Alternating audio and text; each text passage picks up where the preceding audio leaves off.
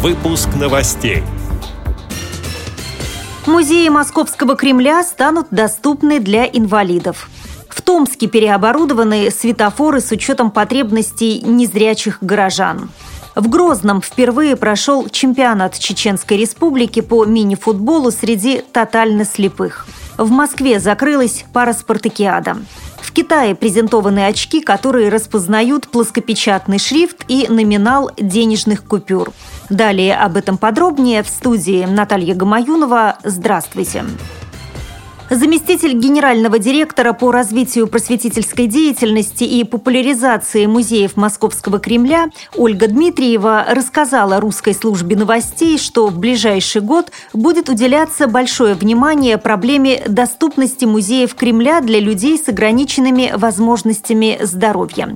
По словам Дмитриевой, уже появились пандусы при спуске в Александровский сад, а также разрабатываются программы по посещению кремлевских музеев слабосильных слабослышащими и слабовидящими.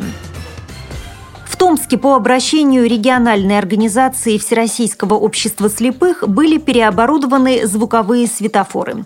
По словам председателя организации Александра Киреева, изменился метод оповещения пешеходов звуковой оповещатель говорил, ждите разрешающего света светофора, и это нужно было ждать около двух-трех минут – а в момент, когда нужно переходить, он просто начинал пищать. То есть они сильно дезориентировали пешехода. Мы изменили в момент, когда загорается зеленый свет, э, мы сказали, что нам нужно, вот, чтобы он выдавал другую речевую фразу именно вот в этот момент. Был сделан мужской голос, и он был очень низкого качества, и многих раздражал окружающих жильцов. Сейчас вообще изменили в лучшую сторону, поставили женский голос, звучит достаточно таки мягко, не раздражает окружающих жильцов, а говорит, э, что загорелся разрешающий свет светофора, можно переходить.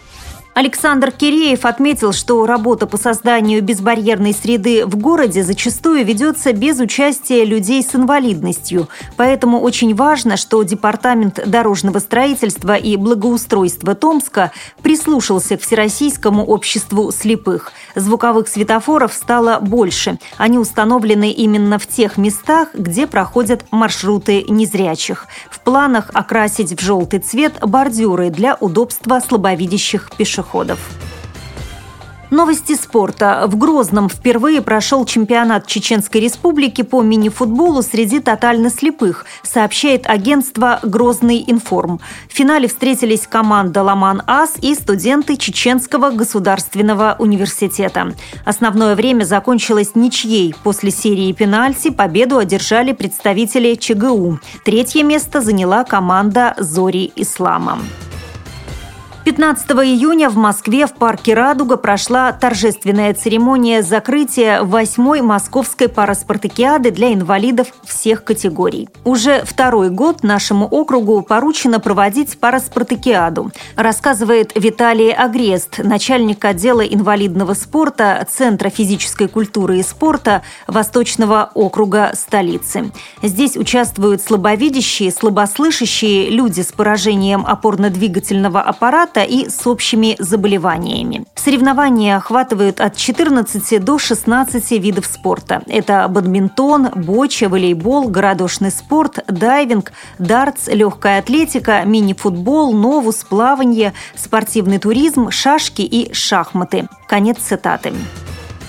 Далее зарубежные новости. В Китае американская компания Freescale презентовала устройство, которое позволяет людям с нарушением зрения читать плоскопечатный шрифт, а также узнавать номинал денежных купюр, сообщает газета «Женьминь Жебау». Специальная камера, которую можно прикрепить к любым очкам, распознает и озвучивает, пока только на английском языке, письменные знаки.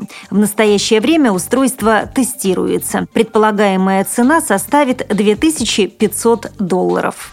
С этими и другими новостями вы можете познакомиться на сайте Радио ВОЗ. Мы будем рады рассказать о событиях в вашем регионе. Пишите нам по адресу новости собака ру. Всего доброго и до встречи!